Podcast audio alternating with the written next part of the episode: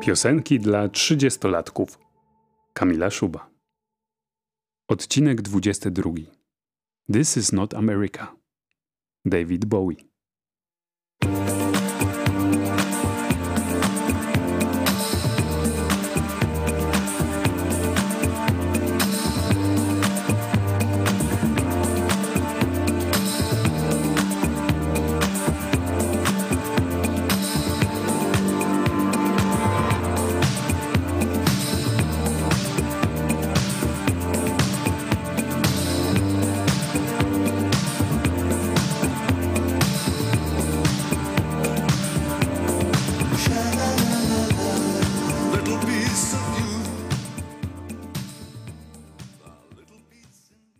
Jest jesień. Początek roku akademickiego, któregoś pośrodku studiów. Po kuchennych oknach w domu ojca Marty Szafran spływa deszcz. Razem z dziewczynami siedzimy przy małym stole, ubrane we wczorajsze ciuchy i patrzymy na gąsior wina, który został nam po wczorajszej imprezie. Nie wiemy, czy można je pić, bo zaraz trzeba będzie iść na zajęcia, a pójście na nie po alkoholu chyba nie będzie dziś dobrym pomysłem. Judy pali papierosa. Reszta nie ma na to ochoty.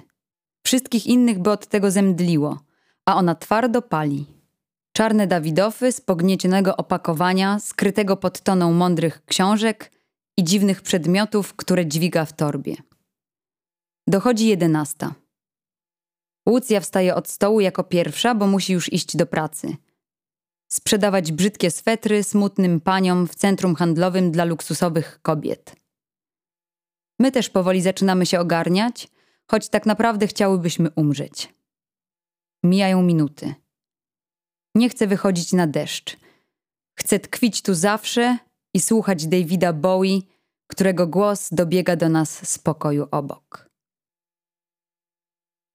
Judy naprawdę miała na imię Róża, ale dość szybko o tym zapomniałyśmy. Pod wpływem jej opowieści o teoriach zaczerpniętych z naukowych książek i pism – nadałyśmy jej pseudonim zainspirowany Judith Butler, amerykańską filozofką feministyczną, którą uwielbiała. Nasza Judy interesowała się wszystkim, co nie było wtedy jeszcze popularne.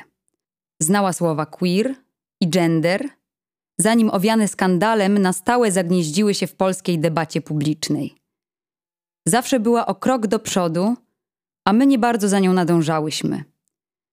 Powodem być może nie był brak zainteresowania tym, co mówiła, ale fakt, że bardzo cicho wydobywała z siebie dźwięki. Po dwóch latach znajomości z nią posiadałam umiejętność czytania z ruchu ust.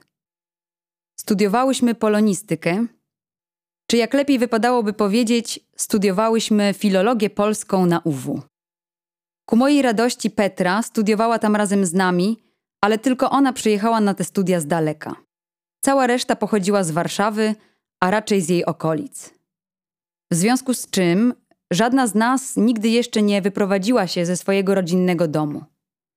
Codziennie wsiadałyśmy do tych samych autobusów i tramwajów, które wcześniej woziły nas do podstawówek i liceów, a teraz jechały dalej, na studia. Gdyby nie mieszkanie Petry, można by przyjąć, że właściwie nie znałam żadnej wynajmowanej przestrzeni. Pójście na studia niewiele u mnie zmieniło. Wydawało mi się jednak wtedy, że to zaraz się skończy i już za chwilę na pewno przeprowadzę się do miasta. Z czasem jednak okazywało się, że z pieniędzy za moje pierwsze prace nie bardzo starczy na wynajęcie pokoju i życie, a trudno było dostać coś lepiej płatnego ucząc się dziennie. Codziennie. Czasem nawet trudno było otrzymać jakąkolwiek zapłatę za wykonaną już pracę. Polonistyka nie była szczytem moich marzeń, ale bałam się po liceum iść na ASP, choć było to moim wielkim marzeniem. O pójściu do szkoły filmowej też bałam się myśleć. Czułam się średnia we wszystkim, co robiłam i nie wierzyłam, że mogę być w czymś dobra. Chciałam zajmować się kulturą, bo tylko ona mnie nie przerażała. Jednak zbyt mało miałam w sobie odwagi, żeby zostać artystką Poza tym za mało przejawiałam talentu w jakiejkolwiek dziedzinie sztuki. Poszłam więc na studia z wizją ukończenia specjalizacji animacja kultury, która dopiero powstawała. Poza nią niewiele było na polonistyce ciekawych zajęć. I właściwie do dziś zadziwia mnie fakt, że są ludzie pragnący zgłębiać wiedzę o języku, który znają od dzieciństwa. Gdyby nie moje koleżanki, na pewno rzuciłabym to już na początku, bo zupełnie mnie to nie interesowało, dlaczego jakieś słowo odmienia się tak, a nie inaczej. Promyk nadziei błyskał czasem gdzieś na zajęciach z literatury. Był jednak zbyt mały i zniknął zbyt szybko, żebym mogła go chwycić. Zupełnie inaczej wyobrażałam sobie uniwersytet. Na pewno nie jako przejście z liceum do liceum, z jednego starego wnętrza do drugiego, w którym na dłuższej lekcji ktoś streszczał mi lekturę, a potem starał się o niej rozmawiać. Z mizernym skutkiem. Wyobrażałam sobie, że będzie inaczej, że spotkam tam ludzi, którzy mnie zainspirują, zarażą pasją, przekażą wiedzę, że będę mogła dyskutować i poszerzać horyzonty. A tak się nie stało. Otoczyli mnie doktoranci bez pomysłu na to, co należy robić ze studentami na zajęciach. Były wyjątki, lecz było ich niewiele. Profesorowie z potencjałem mogącym wykrzesać ze mnie jakiś ogień pojawili się dopiero pod koniec studiów, a wtedy nie było już czego rozpalać. Filologia polska to nie był przyszłościowy kierunek.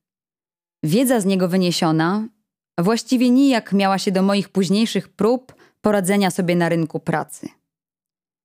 Żadna z moich koleżanek nie chciała zostać nauczycielką. Właściwie nie wiem, czego chciałyśmy. Na pewno nie łaciny, którą wkuwałam nieustannie przez dwa lata, by dziś nie pamiętać z niej zupełnie nic. Z zagadnieniami językoznawczymi i teorią literatury miałam tak samo. Przeleciały mi przez głowę jak przez sito. A może po prostu było tak, że pierwsze próby poradzenia sobie z życiem w wielkim mieście po 20 roku życia nie sprzyjały studiom dziennym. Być może studia nie sprzyjały pracy. Nie bardzo miałam szansę na to, by mieć pieniądze i dobrze się uczyć. A wypadało to jakoś ze sobą wiązać. Nikt nie przygotował mnie do robienia kariery. Praca nie była ambicją, a przykrym obowiązkiem. Pankowy pogląd na świat nie sprzyjał byciu przedsiębiorczą. Nie bardzo wiedziałam, jak się za to zabrać, łapałam się więc wszystkiego, co wpadło mi w ręce, mając nadzieję, że po studiach znajdzie się coś lepszego. Przyjdzie tak samo z siebie. Warszawa nie była jeszcze nowoczesnym, wesołym miastem. Bardzo powoli się nim stawała, nieśmiało otwierały się w niej pierwsze kluby i kawiarnie, w stylu którego dotąd u nas nie było. Po rozkopanych ulicach jeździły jeszcze stare autobusy i nie wiedziały, że już za chwilę zmienią trasy, a potem znikną. Tak samo jak przerwy pomiędzy budynkami, puste zakłady przemysłowe z okresu PRL-u i niezagospodarowane place. Zmiany zaczęły się od Powiśla. Przy skrzyżowaniu ulic Dobrej i Zajęczej, na podwórku, zastawionym przez coś, co kiedyś prawdopodobnie było warsztatem samochodowym, powstały lokale kultowe dla ludzi podobnych wtedy do mnie. Jadłodajnia filozoficzna, Duna, Aurora i Czarny Lew. Co weekend, a czasem także w ciągu tygodnia, przyciągały tłumy spragnione towarzystwa, alkoholu i muzyki innej niż ta grana w dyskotekach. Ich wnętrza wypełnione były starymi, niepasującymi do siebie meblami, dywanami, stołami, fotelami i lampami wyglądającymi, jakby znalezione zostały na śmietniku, skrzynkami, butelkami i beczkami po piwie. Tych przestrzeni nie projektowali styliści ani speca od designu. W głównej mierze projektował je przypadek. Z biegiem czasu każde z tych miejsc określiło swój muzyczny styl. Można więc było przebiegać z klimatu do klimatu lub spędzać czas na podwórku. Duna specjalizowała się w przebojach i potańcówkach z lat 80. Aurora w punku i jego odmianach. Czarny Lew w reggae, a jadłodajnia w popularnym wtedy indie rocku. Odbywały się tam koncerty, imprezy, pokazy filmów, slajdów i spotkania. Tam powstawały pierwsze mikrofestiwale, rodziły się nowe znajomości, miłości i inicjatywy społeczne. Znaczącą rolę w Warszawie miał wtedy aktywist, który publikował informacje o wszystkich wydarzeniach. Pod koniec studiów jednak weszliśmy w erę cyfrową i z portalu Grono.net dowiadywaliśmy się o aktualnościach. Grono przejęło też znaczną część naszej SMS-owej komunikacji. Już prawie każdy miał wtedy w domu internet, więc można było siedzieć po nocach, gapić się w ekran, kontaktować się z ludźmi, którzy mieszkali od nas bardzo daleko. Mogliśmy też już łatwo zdobywać informacje i specjalizować się w różnych dziedzinach. Dzięki temu Gośka Kłos zaczęła pisać o muzyce i szybko stała się rozpoznawalna i ceniona w branży wirtualnych recenzentów. To od niej w końcu dowiedziałam się, kim był David Bowie, jak również poznałam wiele zespołów, o których powinnam była wiedzieć wcześniej. No i po latach, dzielących mnie od czytania Dzieci z dworca Zo, okazało się, że David doskonale pasował do różnorodności, która nagle zaczęła mnie otaczać. Jego odwaga, odmienność i bycie pośrodku, pomiędzy stylami, płciami i orientacjami, zafascynowała mnie i uwrażliwiła na wiele spraw związanych z życiem moich dalszych i bliższych znajomych. Ludzie, których wtedy poznawałam, coraz mniej pasowali do schematów, które funkcjonowały w moim świecie od dzieciństwa. Moje koleżanki nie zawsze kochały się w chłopcach. Inne nie wchodziły z nikim w żadne relacje. A te, które były z kimś, wcale nie brały ślubów i nie rodziły szybko dzieci. Nie były zajęte makijażami, strojeniem się i robieniem karier. Część z nas próbowała spełniać swoje marzenia w pierwszych pracach, a część po prostu cieszyła się studiami. Każda z nich była inna, ciekawa i mądra. Każda z nich była z innego podwarszawskiego podwórka. Rozmawiałyśmy o życiu, świecie, książkach, muzyce, filmach i sztuce. Poszukiwanie miłości nas nie ograniczało. Nie było naszym głównym zajęciem i celem. Czasem poza studiami i miastem spotykałyśmy się u mnie. W budynku po sklepie, który od kilku już lat stał pusty. Więc tata zaczął tam wstawiać różne stare meble, a ja przynosiłam inne, nikomu niepotrzebne graty. Łucja też dodawała coś od siebie. Szybko zrobiło się tam dość przyjaźnie i można było uznać, że mamy coś na kształt klubu. Zorganizowałam tam nawet kilka imprez, pokaz filmu i wystawę. Wymiernym skutkiem jednej z nich było pojawienie się Mikołaja, który po latach został chłopakiem Łucji. Na plus klubu zadziałał także stół do piłkarzyków, który pewnego dnia wstawił do niego mój brat Romek. Często grałyśmy na nim z Łucją. Ubrane w bluzy, czapki i szaliki chroniące nas przed zimnem, gibałyśmy się do reggae i strzelałyśmy sobie nawzajem bramki. Spędzałyśmy tak prawie cały nasz wolny czas. Jakoś krótko po ukończeniu przez nas studiów, jadłodajnia filozoficzna spłonęła. A trochę wcześniej zamknięto resztę klubów na dobrej. Powodem miała być budowa metra, ale stacja zlokalizowana została w zupełnie innym miejscu.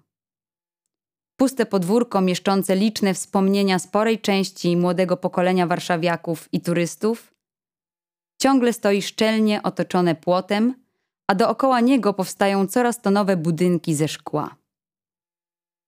Po Wiśle z dnia na dzień staje się nie do poznania, bo deweloperzy szybko wyganiają z niego duchy. Niedługo już nikt tam niczego nie będzie wiedział. Może z wyjątkiem Łucji i Mikołaja, którzy ciągle mieszkają obok i pamiętają tamte dni.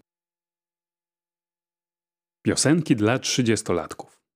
Czytali Joanna Roskosz i Adam Markuszewski. Tekst Kamila Szuba. Dźwięk i montaż Sebastian Świąder. Zrealizowano w ramach programu stypendialnego Ministra Kultury i Dziedzictwa Narodowego.